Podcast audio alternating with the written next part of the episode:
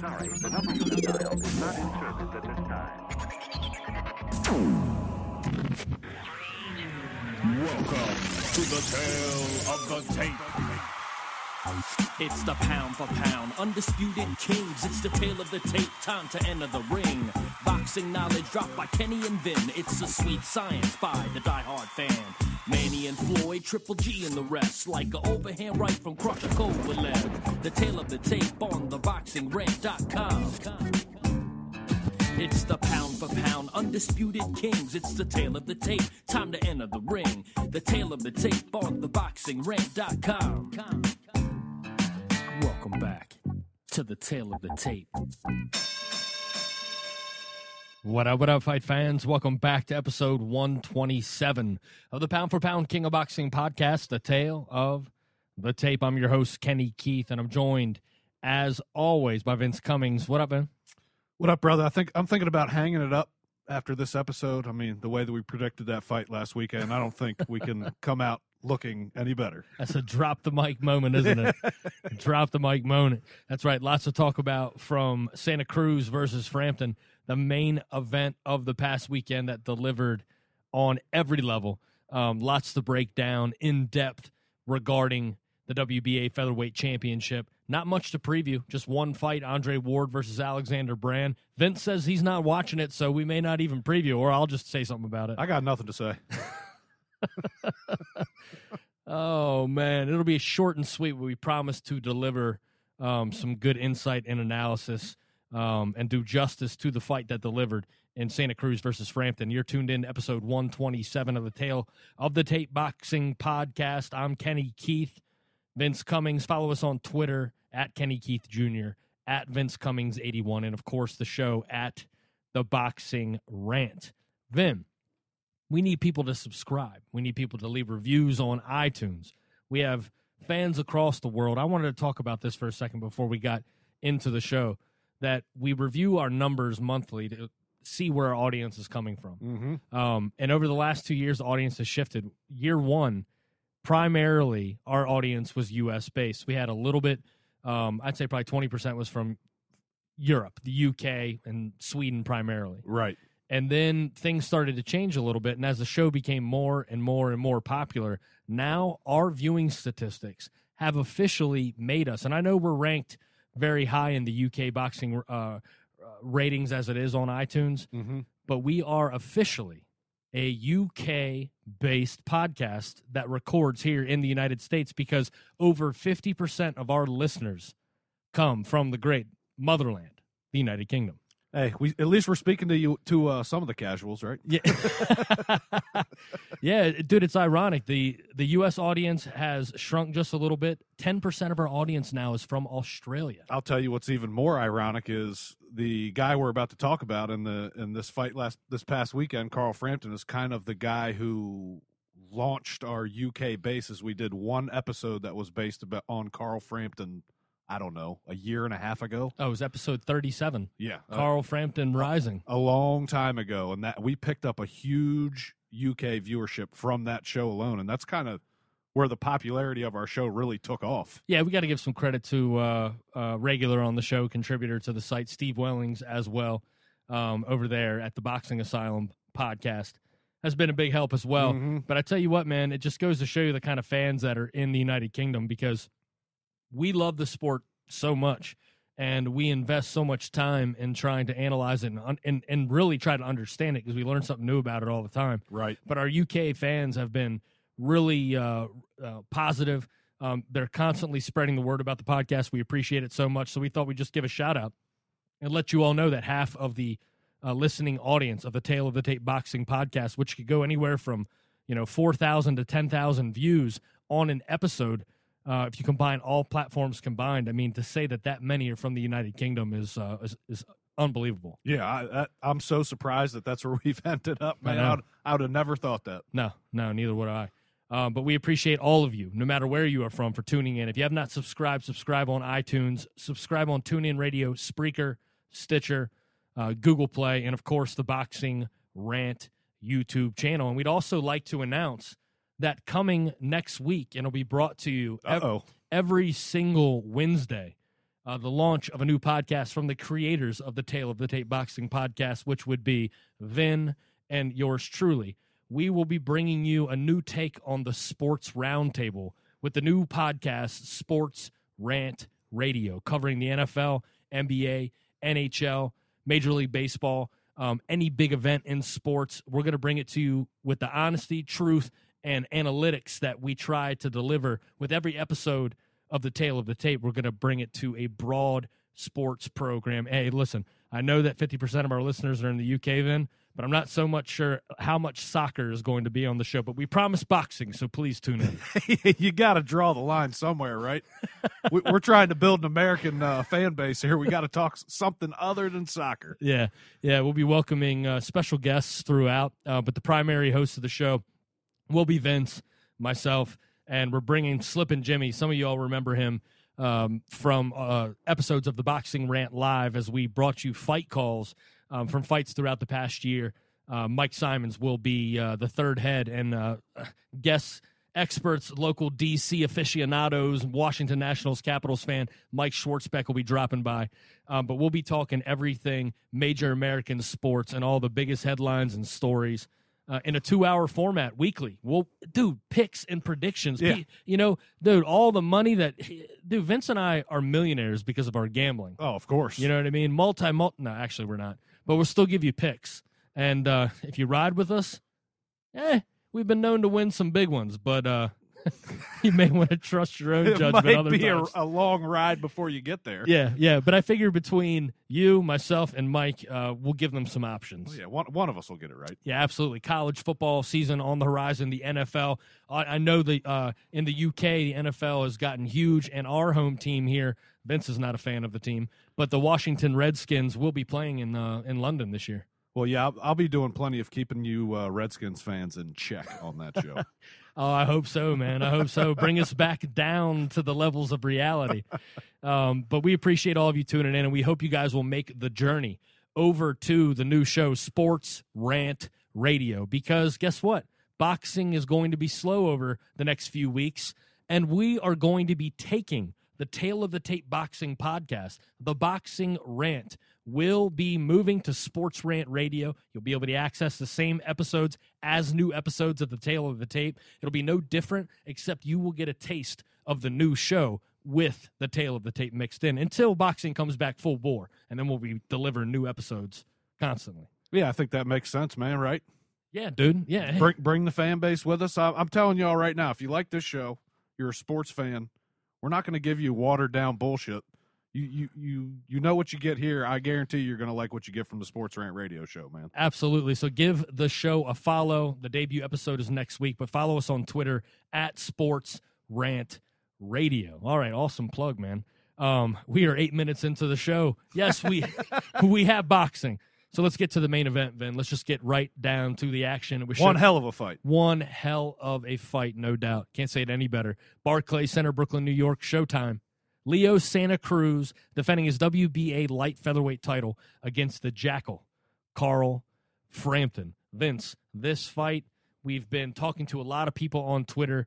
This was a fight that we had been studying throughout the years. I mean, I, I remember making guest appearances on other podcasts talking about this fight a year and a half ago, dude. Oh yeah, Frampton's had his eyes on Santa Cruz since 2013. and by the looks of it, uh, you know what I mean. I think, uh, They know what they they know what they're doing. yeah, they knew exactly what they were doing, man. But th- you know, Vince, you predicted, you were emphatic on the point that this was going to be a fucking awesome fight. Yes, I mean it just had every ingredient. Now, you just you can't take you can't look at what Carl Frampton has been at, as a fighter against fighters very similar to Leo Santa Cruz, and then you're gonna you, you look at what Santa Cruz is. He's even a, a- an even more uh, fast forward version of the pressure fighters that Frampton's been in against that have Yep. put him to the test and made him look really good. I, I mean, I just thought there was there's no way this was this was can't miss. Yeah, and and, and it really was. I mean, from the onset of the fight, man, um, you kind of saw how this thing was going to play out. Started off in the favor of Frampton pretty heavily in the early rounds. Mhm. Uh, those that scored early rounds for Santa Cruz um, usually gave him uh, The fourth round was a consistent round. Yeah, I gave him the fourth. Um, but you know, for me personally, man, um, there were some tight moments. There were some moments where Frampton almost seemingly got himself out of a little position. You kept pointing towards he, you know, in moments and spots he was backing up from Santa Cruz, Mhm. and he would get caught in those moments. But I thought, you know, I had it scored seven three through ten. So so going into the final frames, the fight was already won, barring a knockdown or something miraculous on my cards, and I was comfortable with it because I really thought that Carl Frampton did exactly what we thought he was going to do land the harder, more emphatic punches. Mm-hmm. His check hook, his defense was uncanny. This was the best defensive performance we've seen from Frampton. And, and he got hit a lot, but you have to He think, did. you have to keep into perspective getting hit a lot when a guy throws a thousand punches. and they're all straight. and, and I'm I'm telling you right now, and I, I I wish I could go back and had a counter and and and just could count how many punches he dodged because there was points in time in that fight where Frampton made him miss seven, eight, ten punches in a row. Yeah. and if he was touching them, just barely on the end of the punch, barely touching Frampton's face.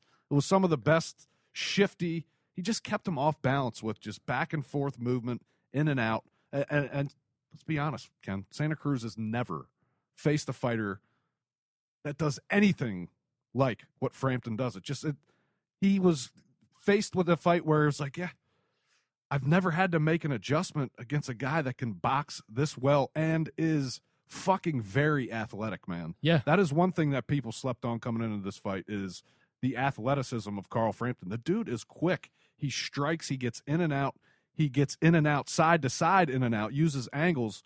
His footwork was unbelievable. I, I just think this was I mean, we've seen him in some great performances. In my opinion, this was by far his best performance in a fight, and he brought it to the biggest fight to this point in his career. And you really, I mean, that's a, that's something special when a fighter gets to that point. You think they're special, but when they get to the level where somebody pushes them that extra step and they prove that they've got that next gear, I, I, dude, I, I'm just so impressed with what he was able to do in that fight, man. Yeah, I think you know there were all these questions coming out of Crawford Postol to us, like what you know, what about this? You know, what about this? What about this? And our response to all of it was the moments where the gap was closed, the moments where Crawford seemingly had his hand around Postol's throat. He let him off the hook. What we saw to speak to uh, what you were talking about with the shiftiness, right? Mhm. To talk about his defense. What he did was Crawford did a lot of that too, right? Against Postal Yeah, a real big difference was is that when Frampton was doing it, he was looking for an offensive counter. And there were multiple times in the fight where these defensive exchanges were happening, where Santa Cruz is punching and he's bobbing and weaving, bobbing and weaving. And then as he's about to roll out, he doesn't just wheel out like Crawford did with his hands up. He would wheel out and piece Santa Cruz up with just a one, two, pop, pop. And that left check hook was vicious all night long. And Frampton uh, came true to the prediction that he would be the fighter in this fight that landed the more emphatic and harder punches because when Fram when Frampton hit Santa Cruz, there was a noticeable difference in the way that Santa Cruz reacted to the punches than did Frampton from Santa Cruz. Absolutely. I think after he caught him in the second round and staggered him, sent him back into the ropes with that left, I think you noticed a bunch of other times, uh, at least a handful of times in the fight, where Frampton landed a big shot. And I'm not going to say it staggered Santa Cruz, Stopped him. but it stopped him dead in his tracks and even even thwarted him and pushed him backwards a little bit. I, I, don't think a lot of people expected to see that. I think the, the the biggest thing I would take away from this fight with Santa Cruz on, on his on his end is the kid's got to learn how to make adjustments. It, it, it cannot be just one speed. It cannot be straight punches. There has to be. He he worked in straight lines. He threw straight punches. He got in predictable patterns. When he did have his nice stretch of the fight, I would say between rounds four and rounds 10, which is when he won half of the rounds, probably. It was because he started jabbing and jabbing his way in. But when he just rushed forward, throwing two punches, and we even saw Frampton make the adjustment later on in the fight because McGuigan, a good trainer in a corner, was letting him know you're backing straight out. Why aren't you, when you're backing straight out, plant and throw a short right? And he started to do it, and he was destroying Santa Cruz with that punch because he's he almost runs forward. I mean, it's very, very close to a Shawn Porter, except the only difference is Santa Cruz's punches are in tight. He, he's working within himself, where Porter kind of gets wide loops hooks. It's it's the same type of thing. He and they used it. They used his aggression to their advantage. The uh, Frampton did, and Leo Santa Cruz has got to learn, and hopefully he did in this fight. Dude, you, you're going to have to box sometimes. You really are. You, you you gave that fight away by fighting the way you you thought. Frampton wanted you to do that. You walked into him being able to slide, catch you at angles, and just you weren't ready for it. It was too quick.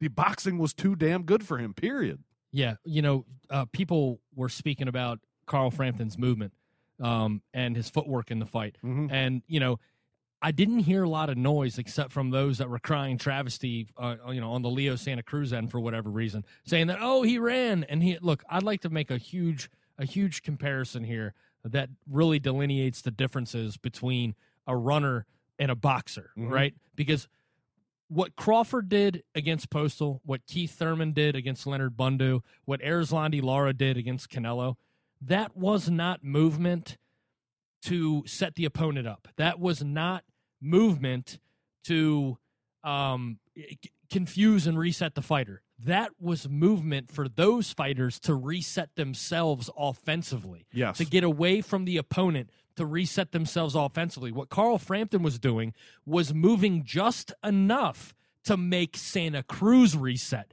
He wasn't moving to avoid punishment. He wasn't moving to get hit because anytime he went lateral, Santa Cruz didn't didn't throw any punches. Santa Cruz can't move laterally or cut off the ring. That was proven. No. So did did did Carl have to move that much? He really only had to take one step to the side and pivot, and Santa Cruz would have to reset his entire attack. Yep. Meanwhile, Frampton already has him sized up and already has him at range. Yeah, it, w- it was impressive stuff. And you know, look, I'm I'm not going to sit here and tell you that I was so confident that that's how I saw the fight going. No, you were nervous Oh, I, I, I- think anybody that picked Frampton was nervous. because it was We're- a close fight. yeah, well, and you just you never know with a fighter like Santa Cruz is is he he's not Antonio Margarito. No. You know what I mean? He's not a featherweight version of that, but that was that was proven by what Frampton did. And what that was able to prove is what scared us going into that fight, thinking that Santa Cruz may be a Margarito type. Well, he's not. Frampton was able to prove that with the with the right style, the right boxing, the right movement, and looks a lot of times on the inside and when they got tight, subtle movement. Now he got out and spun out and, and made big moves and got out and made Santa Cruz reset a bunch and, and, and completely turned the, the action around in the ring. But a lot of times on the inside, people sleep on the subtle subtle things that Frampton does to create space Yeah. to find a shot. And he dude, he's pinpoint on the inside. His accuracy is pinpoint. Yeah, yeah. Um, no, I saw the same thing, man. I mean, look, we saw it, you know, against Quigg when Quigg finally pulled his head out of his ass and started fighting in the second half of that fight. You know, we saw Frampton when Quigg tried to apply pressure and lay on him and push on him and be the bigger guy. What did Frampton do? Frampton Fought just right back. fought right Dug back, in. dug in, put it, planted his front foot, sat down on his punches, and was able to to keep Quigg's attack at bay simply by doing that. See, with Santa Cruz, he knew this wasn't going to be Quig. There was going to be no opportunity. We talked about this in the preview that Santa Cruz was going to lay down, and, and there was going to be these feeler out rounds. Santa No. Cruz was going to come forward because that's exactly what he does the entire time. But something I spoke to in the preview as well, something we've always talked about. For as nice as a kid as Leo Santa Cruz is, when it comes to his boxing ability, sometimes I, I I'm curious. Is he throwing punches to contact or is he just throwing punches? Sometimes I feel like he is literally throwing punches and bunches. He's literally just throwing all that he can against the fucking windshield. You know what I'm saying? Yeah. And hopes that it lands. Because look, if what if I, for every ten punches I throw, if I land three of them, well, hey, if I throw hundred of them, I'll land thirty of them. Well, and yeah, what he what's scored as power shots for Santa Cruz is, is to me is I, I I don't get behind it because a lot of the times he's just throwing these real short, straight punches coming forward, and I think another thing that was proven is he don't have jack shit on his shots. No, he's got no power. He could not back Frampton up at all. The only way he is stopping somebody is by beating them down. I mean, he's just in his arms are in perpetual motion.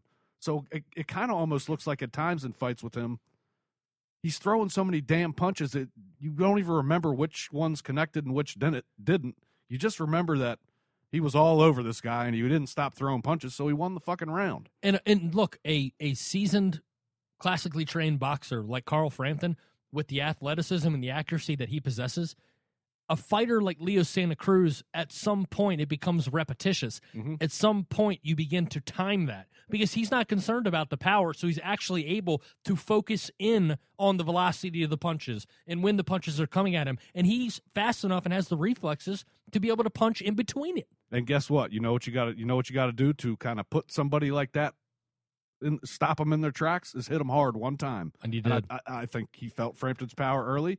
And look, Santa Cruz threw a thousand punches, still threw a thousand, but he was at times was backed off by Frampton and was not as aggressive as we have seen him in other fights. if the ropes weren't there in the second round, does he go flying into the crowd? Uh, I, he yeah, he's going to have to use his gloves on the on the canvas to stay up.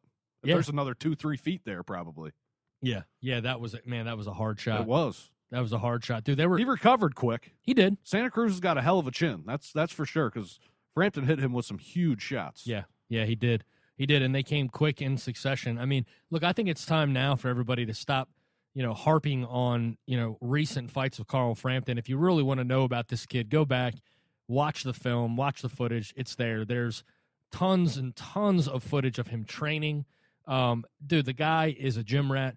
He is an elite fighter. He is now easily in the top 10 pound for pound fighters in the world. Um, when the new pound for pound rankings come out, he will be in the top 10. And you know what, man? He has just done something to speak to to expand on a point you made earlier. Vince, he just unified in the same year. He just unified the 122 pound division and then moved up in weight and fought arguably the best featherweight and took his belt. On the road both times. Is he, yes, on the road both times, is he the leader in the clubhouse right now for 2016 Fighter of the Year? I don't think there's any question. I mean, who name a fighter that's accomplished more than that? You know, take a take out what you thought of the Quigg Frampton fight, whether whether you thought it was a horrid, fucking boring fight. Eh, At times it was. Yes, it wasn't the greatest fight ever, but that doesn't take away from the accomplishment of winning and unifying a division on the road in Quigg's Against a rival. in Quigg's hometown, which basically pretty much ended up being a Frampton crowd, anyways. Yeah. and then in New York, which was Leo Santa Cruz's home country, not his hometown, uh, it still ended up being a Frampton crowd. Dude, in between the first and second round, the crowd was singing Sweet Caroline. Yeah, I, I mean, it was it was unbelievable the support he got. Yeah. I mean, that was a great, great crowd. That's another thing. That was one thing that's been missing in fights in this country for a long time is the atmosphere at that fight was unbelievable, man. In between rounds, everybody out of their seats, loud as hell, just a great atmosphere. Something that we miss a lot in this country at fights. Yeah, and you know it happens in this country still, but it's usually in a Cal, uh, you know, at a California fight Mm-hmm. or a Texas fight, or it happens every once in a while in a New York fight. Yeah, You know what I mean? at a brawl. Yeah, but it'll be like you know in what in 2014 it was Cotto Martinez, Right. and that was the crowd of the year that that year. Yep. we went to one of the uh, best crowds in 2015, and that was a smaller venue, but the crowd was perfect, and it was a perfect size venue for Matthysse and Provodnikov. Yep, yep. Um, and you know, but the vast majority of fights, I would say probably 90% of the top level fights in the United States are staged in the wrong place at the wrong time for the wrong amount of money, and it's the wrong fucking fight to begin with. Yeah. Thank you, Al. Oh man. So Carl Frampton, where does he go from here, Vince?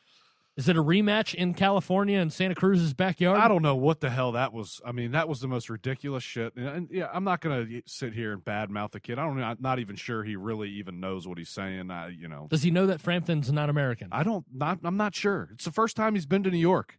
he's got money. There's. Why have you not been to New York? yeah. Why is this kid? That that's a problem. This is after coming out of this fight. This should be a wake up call to fighters that want to fight in their their little bubble of their own hometown and fight nobodies for five six years. Never challenge themselves. Never never face anything in the ring that's going to force you to become a better fighter. And you get what happened to Santa Cruz. He's out of his element in his own friggin' country, but he wants to go three thousand miles to the to the other coast to fight at home against the same fighter?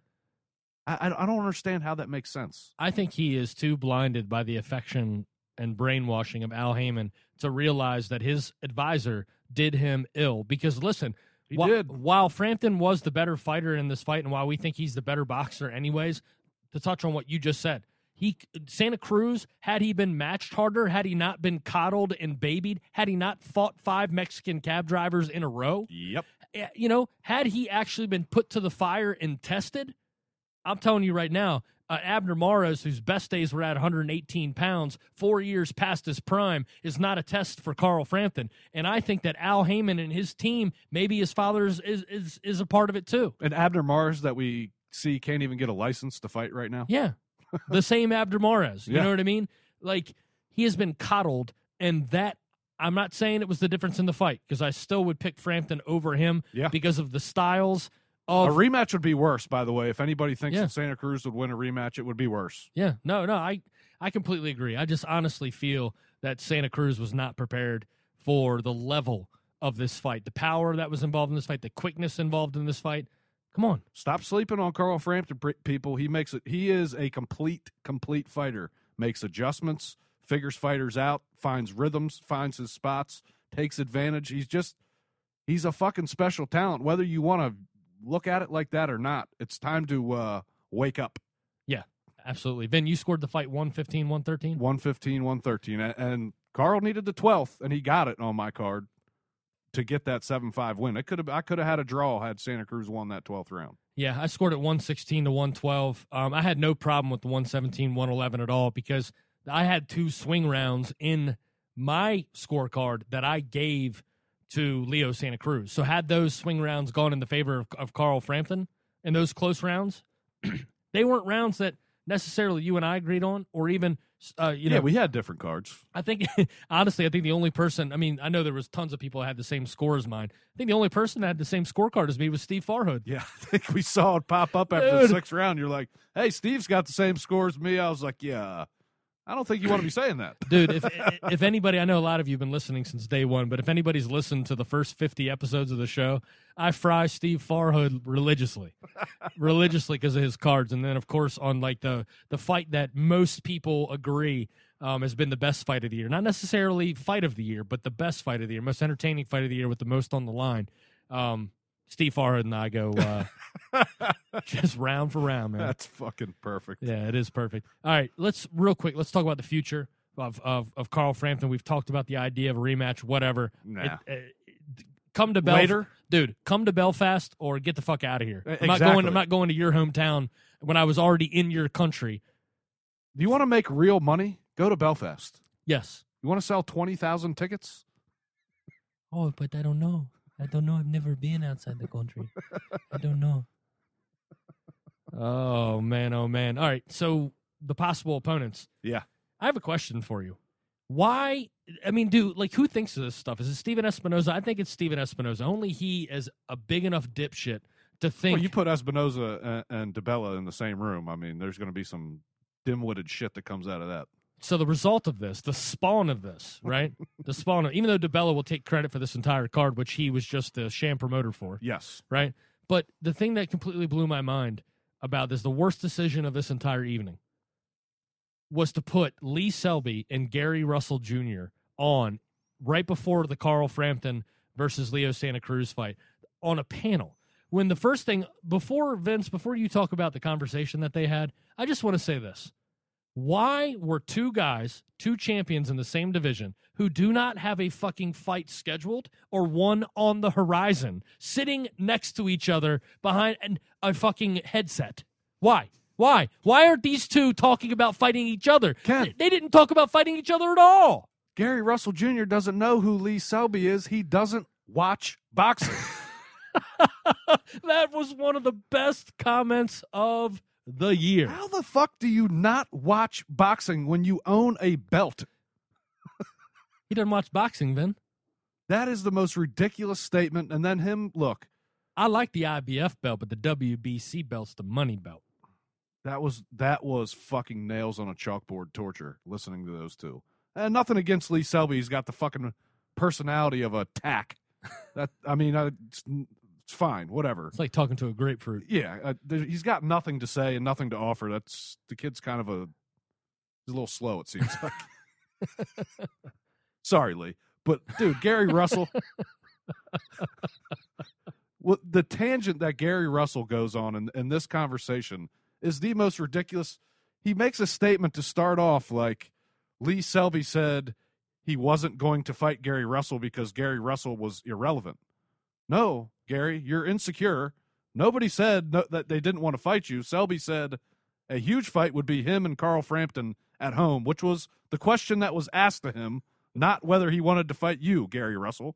So he, he like already had a, a premeditated response, like you can't say that you don't know who I am and I'm irrelevant and not want to fight me. And Lee Selby's sitting there like, Nah, dude, uh, I just said I wanted to fight Carl Frampton because he asked me would I accept Carl Frampton's offer to fight him. It's like Jesus Christ, man! It was it was. Don't put the mic in those guys' faces. man. Why would you put the mic in the faces of guys that don't like to fucking fight? Who, who are these guys? I mean, honestly, if you're tuning into Showtime and you're like at a friend's house, you're like, so uh, these guys like the best? Uh, well, if they fought, maybe. Why are these guys talking to each other on the same stage and don't have a fight scheduled? They're, why can't they fight each other? Gary? Gary? Is that you? Gary, you're at a fight. Gary? You said you don't watch boxing. No, he left right after yeah, that. I'm sure.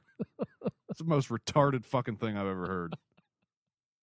Oh, that was just too much, man. Dude, it was so funny. We watched Who you want to fight, Gary? I don't know. I don't watch boxing.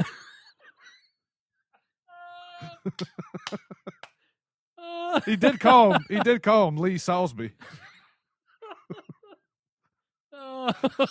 remember when remember when Danny Jacobs called Billy Joe Saunders Billy Lee?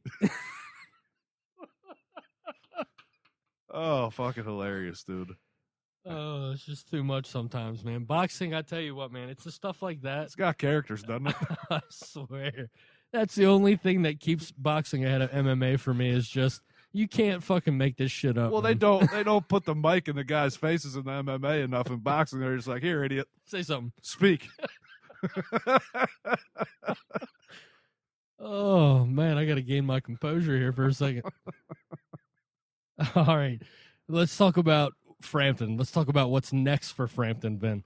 Okay, a lot of people, a lot of names out there. The featherweight division is deep. A lot of the featherweights are lined on the Al Haymon side of the fence, right? Who do you not not what we're hearing, not what he's saying. If you could choose his next opponent, who would fight Carl Frampton? Uh, if I could choose next, it would it would definitely be absolutely without a doubt, one hundred percent. Bring Rigondeaux's ass up to one twenty six. Dude, it's a fucking legacy fight for Frampton at this point, man. Uh, even if he loses, do you think he loses any Absolutely any not. regard amongst boxing fans anywhere? No. And I don't think he fucking loses. And I don't care what any Rigo fan that that's all over dangling his nuts. I'm sorry, I'm not. I'm not buying it. Uh, you tell me. You tell me a fighter as good as Frampton that Rigondeaux has faced in the last three years. Tell me. no, nobody. Yeah. Nobody. Don- Donaire. That was three years ago. Yeah, uh, and Donaire. I'm sorry, Frampton in his prime would have handled Donaire too. Man, Rigo. That's what I want to see. I want to see it because I want him shut up, and I want his fans shut up, and I'd love for Carl Frampton to do it. Oh man. Yeah, you stole my thunder there. I mean, Rigo's the fight that I think also I think Frampton can beat Rigo, and I would love to see that next. Why not? But just say you have to come up to 126. If you don't come up to 126, then just move on. Yeah, Give him that one opportunity. Uh, no doubt about it. I think the biggest fight for him next is the Selby fight. yeah. I think that makes the most financial sense. It's still a big fight too. It's it's no smaller than the Rigondeaux fight by no, any means. no. I mean, it, it. Look, Selby in the UK will do the numbers they want it to do. Oh yeah. but him as an opponent, if they were to bring it and put it on Showtime, Boxing International, or whatever, um, wouldn't do any more than a, a, you know, an opponent that we've never heard of here in the states. Yeah, when, when's the last time? I mean, I I could be way off, but I feel like it's been a long time since the UK's had a unification fight. Two fighters from the UK in the same division unifying. It's been a while. Yeah, if he wants a big fight, that's the fight. Absolutely. You know, I Yeah. mean, I mean, I look, the Gary Russell fight, yeah, that'd be intriguing, but Gary Russell's little uh, tantrum that he threw about being relevant and being known, uh, that kind of plays in the possibility of making that fight.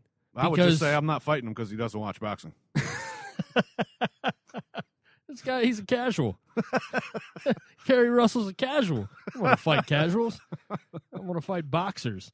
Um, yeah, I don't know, man. I don't think there's a, a more intri- you know intriguing fight. I agree with you on the legacy thing because Carl, Re- uh, you know, Carl Frampton is is is rapidly um, compiling a really really nice resume. Um, to compound the achievements from the Quigg fight into this fight with Santa Cruz, would I take the rematch? Yeah, sure, I'd take the rematch. Uh, do it in Belfast. Move on to the next biggest fight. I'm kind of tired of hearing Rigo yap. Yeah. So I guess in that sense, that's probably the fight I want the most because he's constantly running his mouth about Oh, he was this. yapping after that fight, boy. I will say this though: during the fight, he was give he- all the positive uh, analysis that he was uh, spewing out through Twitter throughout the fight. Um, he had some nice things to say about Frampton. He he clearly clearly defined him as the superior fighter in the fight. well, let's not act like that was Rigondeaux. Some guy. Some guy typing in English. He didn't have the the uh, the. I don't think those were direct quotes either. you don't think so. no, I don't think so. No. Did you see that picture that Erislandy Lara posted today on Twitter? that picture where they uh, somebody made Brook standing face to face with Golovkin That is like so damn funny. he was dude. like three and a half feet shorter. oh, dude! I'll tell you what he he tweets some ridiculous things, he does. but sometimes his pictures that he tweets out are fucking hilarious, man. Oh, you gotta love it. Oh man, yeah. So we'll have to wait and see, man. I hope he fights again this year. I doubt we'll see Frampton again this year, but if he does, give me Christmas in Ireland. That would be off the hook. Oh, oh I, dude, I think he needs. I mean, I already think at this point right now, what he's done, he's the fighter of the year. Unless, unless somebody, unless Kovalev knocks out Andre Ward or vice versa, which isn't happening. I don't, I don't see any other fighter that's gonna that's gonna be fighter of the year. But I would like to see him bookend this motherfucker with Lee Selby. I, I, I realize the Rigondeaux fight is a stretch. I would like to see him bookend in late November, early December with Selby in the UK. That would cement him if he won that fight as fighter of the year. Oh, Carl Frampton versus Lee Salisbury. Lee Salisbury. no, Lee Salisbury in the house. um, yeah, we'll just have to wait and see, man. Leo Santa Cruz, Carl Frampton. Carl Frampton comes out on top. One card, 114, 114, 116, 112, 117, 111 in favor of Carl Frampton. Vince, let's go uh, real quickly into the co-feature Mikey Garcia versus Elio Rojas. Then everybody was just screaming, "Oh, Mikey Garcia in the two and a half years off has completely changed his style. He's an action-packed fighter now. Didn't you see that performance against Elio Rojas?" and my first question is, Elio who? Who? Oh, do, what? do you know who he just fought? Rohu? Uh, yeah. Look, he looked he looked like the same technically sound. I'm not going to take anything away from Garcia. No, no, I'm just fucking with him. A- As a fighter, he is he's fucking legit, dude. I mean, he is technically sound as they come. Does it at times get monotonous and a little boring because he kind of takes his time taking apart his, his his opponent? Look, I come the third round in this fight, I was already like, all right. I sent out a tweet like, all right. But yes, Mikey Garcia is back and he is boring everybody with his technically sound fighting again. But a round later, he's fucking finishing them. I'm like, God damn it. yeah, dude. Look, overall, he looked good. Um, he didn't look to be in the best shape. He looked thick. I'm sure he put on a ton of uh, poundage over the two and a half year hiatus of uh, just you know, dude, the constant sitting down. He's probably sitting there during all those light checks and during all those sound checks when he's in that high end studio being interviewed by Elie Seckbach. Um, you know what I mean? So he's he's probably constantly getting like catered food. He's probably you know lo- lobster thermidor. You know what I'm, you know what I'm saying? He's probably just sitting there just stuffing his face during dude getting makeup done while Elie is like getting in that in that zone and in that moment and in that mood to be able to capture another Emmy winning performance. So I think that's why he got fat. Hey, look, it's Garcia boxing gym too, man. I, don't know, I mean, how many guys come out of that gym into fights Oh, overweight? Yeah, they def- We've joked about they keep the taco truck parked outside of that gym. I mean, these guys they, they have issues, dude. All of them. yeah. Do you think he'll get back down Uh, to yeah. uh, I- 135? I think you saw that he had it to give. He he looked a little, yeah, like you said, a, not sloppy, but he had he had weight that he could that he could give. Dude, I think 135 and 140, uh, uh, both divisions are put on notice. I mean, that's Mikey Garcia coming back is. I don't care who you are, top five in both of them divisions.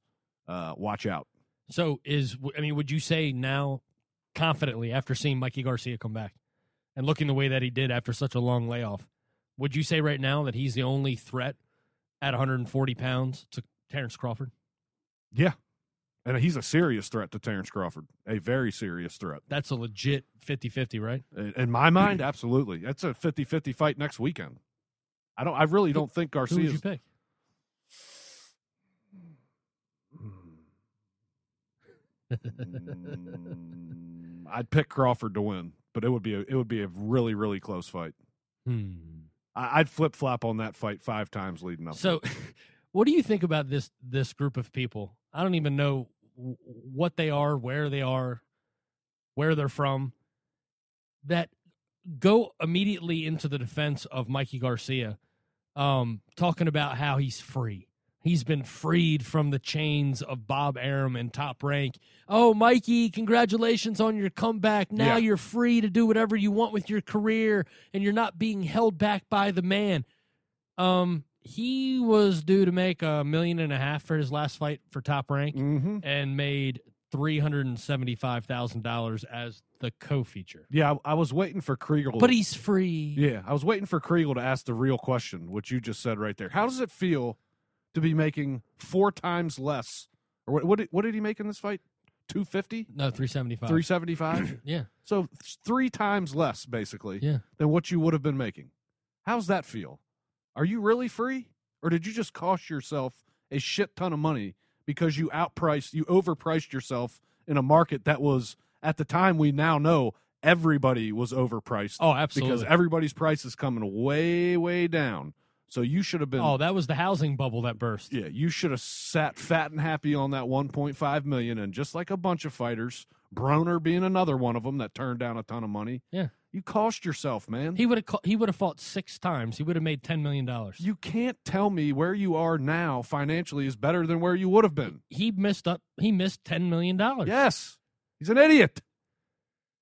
I mean, three hundred seventy-five thousand is a lot of money, and he's free now. So you know Well, yeah. he is able to soar to the highest reaches. When you, when you put a, a a 10 million number in front of me and say you could have had that if you did this, or you can have this 375k four years later, and we'll see what happens. Hey, you want to sit around and get fat and talk to Elie Seckbach and have Yeah. your have your brain turned to fucking ret- retarded goop?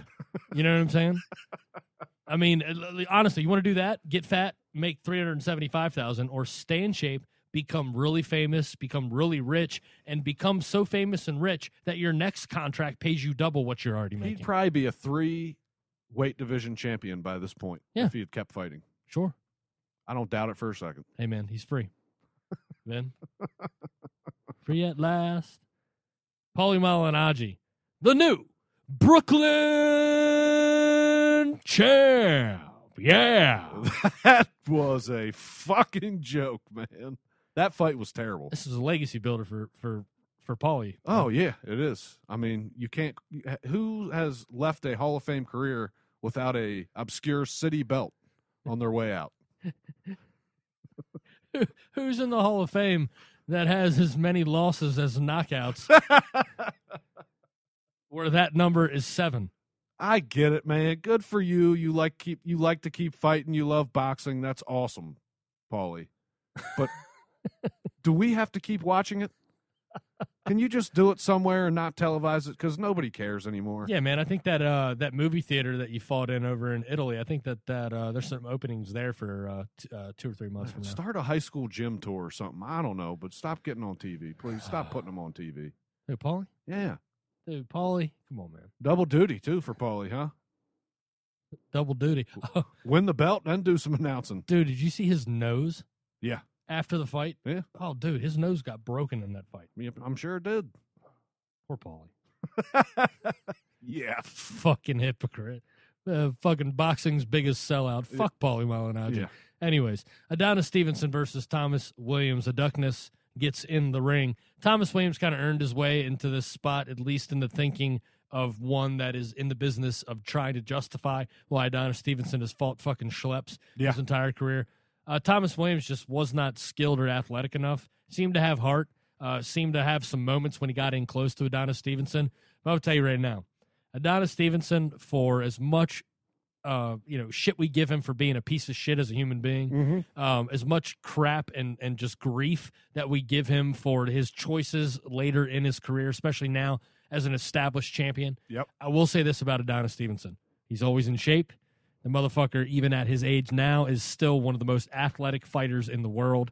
And his left hook, as much praise and uplifting as we have done in in chronicling the career and the rise of the Crusher, I got to say this every time I watch this guy, especially now against a more formidable opponent, his quickness and power in that left hand is something else, man. It really fucking is, and, I, and that's about all I have positive to say about this guy. Well, yeah. Look, here's what you saw in this fight: was Thomas Williams made Adonis Stevenson fight, so you got to see a little bit from Stevenson, and you went. Yeah, It kind of made you go, "Oh shit, this fucking guy was a beast." That's right. He he used to do this. This is this used to be Adonis Stevenson.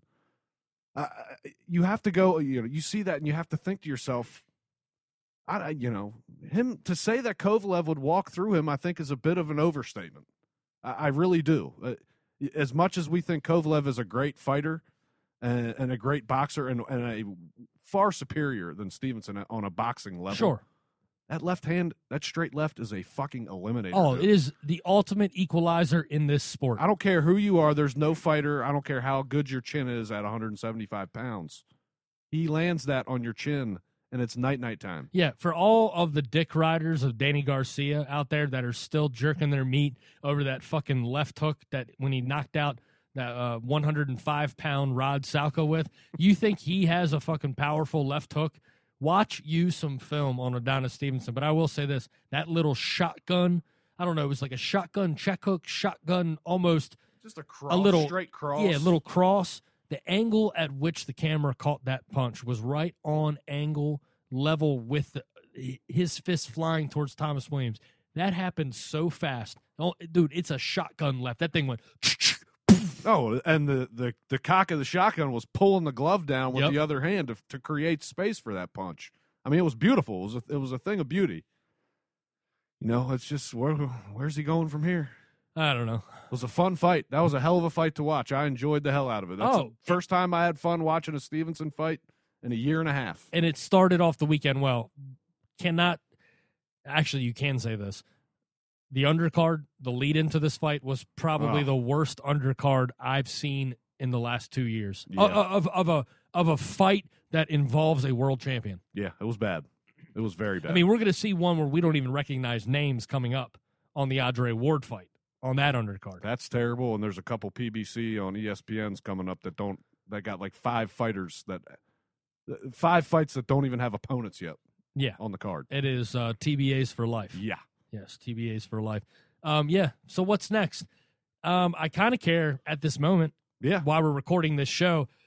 I would say that Adonis Stevenson, I will, I will gift you, and this is coming from a guy who thinks you're a total duck and want no part of meaningful fights and just wants to cash checks.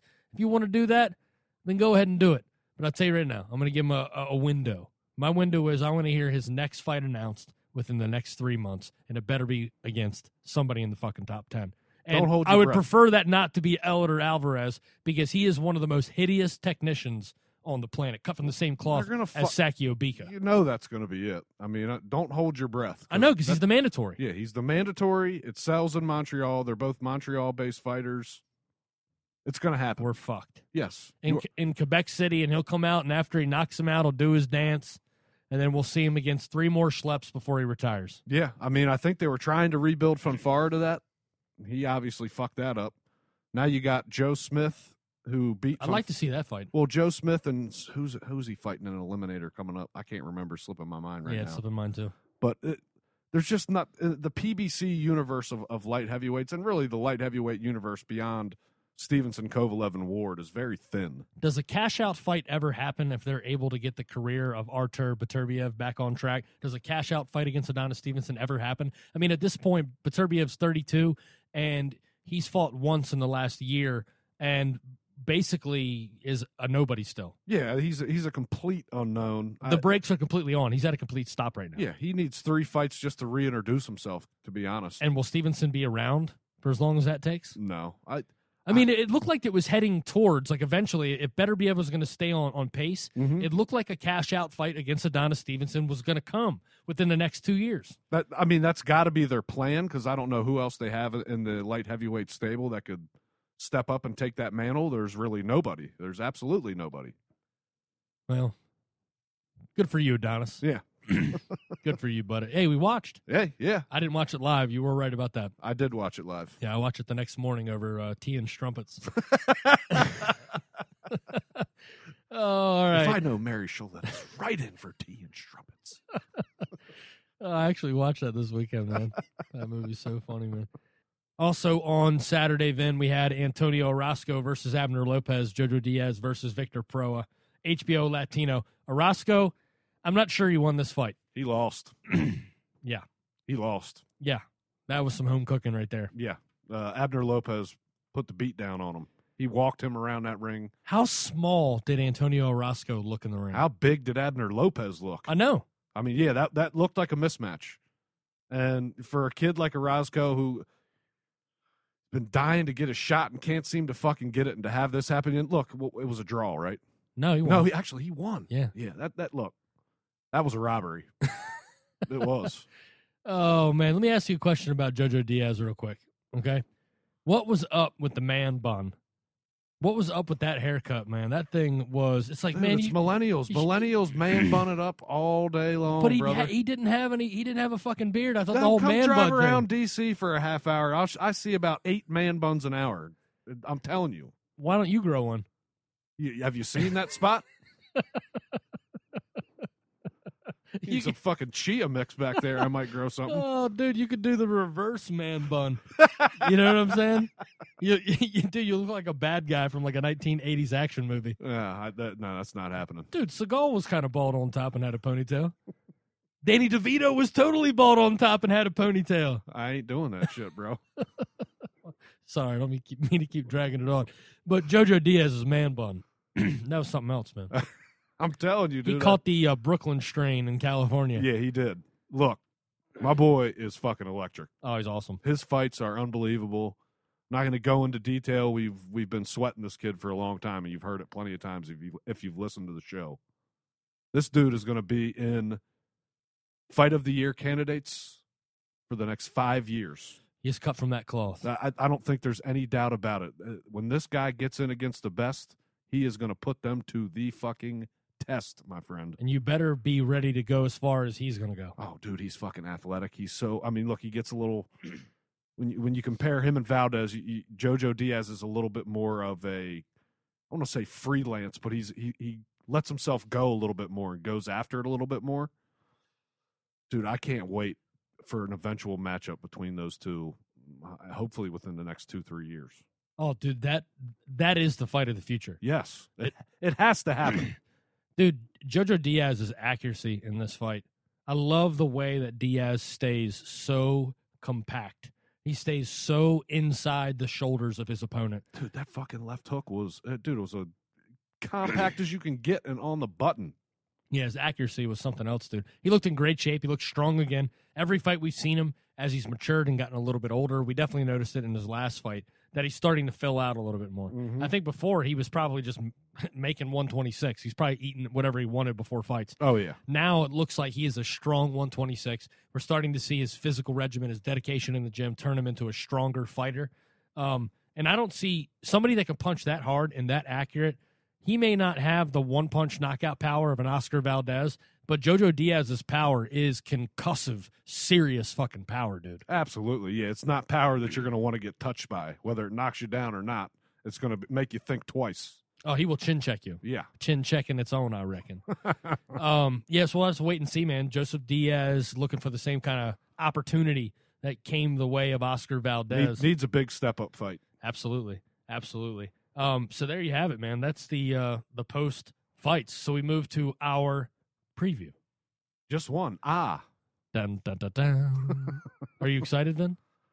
uh, no, we were talking before this, and I said I don't even know if I'm going to watch this fight live. Then give us a preview, Um, no, Ben. um, dude, Andre Ward's going to fucking destroy Alexander Brand, and if he does not get Alexander Brand out of there in eight rounds, and it is a major disappointment in my eyes. I'm sorry, that's the only way I see it. I don't. I don't care if you're coming up and you're a small light heavyweight. You're not a big puncher. Get this fucking guy out of there, man. Go for it. Get a buzz started around you before this Kovalev fight. Because I'm telling you right now, the Ward Kovalev fight does not have nearly the fucking buzz that it should have right now. W- whether it's this fight still has to happen and it's three months away after that. There, th- there should be huge buzz for this fight, and there's nothing. So, Andre Ward, do yourself a fucking favor and eliminate Alexander Brand quickly, please. Vin, if all this conversation going around the Kovalev Ward fight right now, you know, there's a lot of criticism in the matchup selection that Sergey Kovalev made in fighting Isaac Chilemba, and mostly because those that were making those kind of comments had not ever seen Isaac Chilemba and didn't even realize that he was a top 10 fighter in the world. Right. That to me says that Kovalev is very serious about this Andre Ward fight. To me, and I don't care what Andre Ward says because most of what he says is complete bullshit. I mean, all you have to do is pretty much follow his hiatus from boxing to realize that you can't really put much weight behind what he says. He wanted to fight Golovkin, though, Ken. Yeah, yeah. First fight back. first fight back after not doing shit for three years. Yeah, you know what? I'm gonna fight Golovkin first fight back. Give me a fucking break. I'll tell you what this selection of opponent tells me. Andre Ward, if he was really taking Sergey Kovalev serious, if he was really taking Sergey Kovalev as serious as everybody thinks he should, mm-hmm. he would not be fighting Alexander Brand. I'm No. sorry. This is This is a sparring partner. total disrespect. This, This, is not even a good sparring dude, partner. Chilemba would stop Alexander Brand in probably four or five rounds. Yeah. And that's why Ward needs to do the same fucking thing. But why is he fighting him? Why is he not tuning? What, dude? Shabranskyy would have been a better fight because at least he would have seen straightforward Ah, power punches. Too much of a risk there, Ken. Risk to what? Your fucking ego? Nobody knows who fucking Alexander Brand is. No. I, I, I, I, don't get it, man. I, I don't. You know. on, is that the guy who invented the light bulb? I mean, come on, yeah, uh, it's fucking pathetic. Vin. The fact that it's on HBO is even worse. Who wins, Vin? Ooh, it's a 50-50 fight, Ken. I, heard- don't know. Dude, I heard that Ward's not getting paid his his premium for this fight. They were like, listen, He ain't getting. If you need two another million. fucking, if you need another fucking tune-up, and this is the guy you're going to fight with no undercard to speak of, this is the only fight that's going to be televised next week. well, that's one thing he's got going for him is the boxing fans. They're only taste of Their boxing, only option. yeah, is going to be Andre Ward. That's a good point. I'll fucking be watching. I, I you know, I say I'm not going to watch, but you know, when Saturday night rolls around, at the end it's Andre Ward, and I, I did used to love watching Andre Ward fight. You know what I think about that, Ben? What do you think? About that, Ken? that's what I think. yeah, I mean, I can't blame you for thinking that, but Hey, you know what I'm saying? I mean, dude, that's what it makes me feel like. You know what I mean? It makes me feel like taking a dump. You just want to. I want to watch Andre Ward fight, but I don't want to watch him fight Alexander Brand. There's no point. For what? Uh, I'm sure I can. I, I got a pretty, i- pretty good idea of what's going to happen. So why don't I just read about it the next day and go? Huh, that's probably that's pretty much what I thought was going to happen. Yeah. So if you're looking for the post fight for Ward uh, versus Brand next week, uh, we will have uh, the tail of the tape. Uh, uh, I don't know what we'll call it. We'll call it the boxing rant. We'll call it something. but your boxing dose from the two of us will come on the debut episode of Sports Rant Radio. You'll have the links right where you find the links to the boxing podcast. That'll just be that one episode. Yep. We'll, We'll, talk. be, we'll be back to regular. And remember, we're we're we're going to be speaking to a more general sports public, but we're not going to we're not going to dumb it down. We're not going to water it down. But what we are going to do is try to bring some levity, some reality, and a little bit of sanity into the expectations and the anticipation for Kovalev versus Ward. And we're going to try to do it justice because even though we get no cut and we kind of think that Roc Nation Sports is deplorable in their boxing efforts, and you know, I mean, we don't have any ties to main events or anything like that, but this fight's important. If you love boxing, you're not going to find a matchup of two better fighters because if you like Santa Cruz versus Frampton, I'm going to tell you right now, Kovalev Ward in November, that is as high a skill level fight that you could make in this sport right now. Or, I mean, the only one that is even comparable on a skill level would be Chocolatito versus Estrada too, but this far surpasses that because of the size of the fighters, the pedigrees of the fighters, and just the just the power and the boxing ability. Yeah, and it's just guys that everybody has seen a lot more of. They're you know, they may not be mainstream, but they're a lot more mainstream than than uh, Chocolatito and Estrada by a long shot. Yeah, absolutely. So we'll give everybody uh, the first taste of Sports Rant Radio, the new audience out there. We'll give them a taste of the tail of the tape, and that's where you get your boxing from us until it picks back up, and then we'll come back with episode 128 and uh, pick up right where we left off. But we're not going anywhere. No, absolutely not. Just got a new show to pitch, man. oh, it's going to be sick. Tune in, subscribe at Sports Rant Radio. All right, real quick, just one note to talk about. Uh, Lou DiBella says that uh, this fight is in serious discussions. What do you think about a little Terry Flanagan versus Dejan Zlaticanin? Uh, yes, please. You want Uh, some Zlati versus Flanagan? I, I think it's a great fight. I love it. Uh, huge, huge opportunity for both fighters. One for Flanagan to solidify the reputation we think he's kind of going towards, but he needs to get on path with a good fighter. He's kind of been size taken off. advantage. Huge. Huge. And a, and a huge statement. Yeah, If Zlati, you, unification fights are where it's at, man. yeah, it, it definitely is. I, I love what they're doing in this division. The winner fights Linares versus Crolla's I winner. mean, yeah, you know, as on the mm-hmm. lower end of talent wise that this division is, at least the four best are willing to fucking go at it. I mean, that's what we want to see from every division. Well, and and you know we've talked about this before. I mean, Jorge Linares is probably. I mean, it's it's kind of easy to see when you watch film on all these guys. The best fighter out of all of them. Yes. It's just he has such a suspect chin, oh, so vulnerable. so vulnerable that his vulnerability kind of it's like the equalizer for his skill yeah, because his is. skill, accuracy, and power. He's one of the most slick and like easy on the eye fighters to watch. if he can stay on his feet. Indeed, but if he doesn't, that means you're in for a treat. Oh, it's always his fights are always good. I guarantee you, Flanagan Zlaticanin will be a great fight. Yeah, looking forward to it, man. Great fights on the horizon, Vince.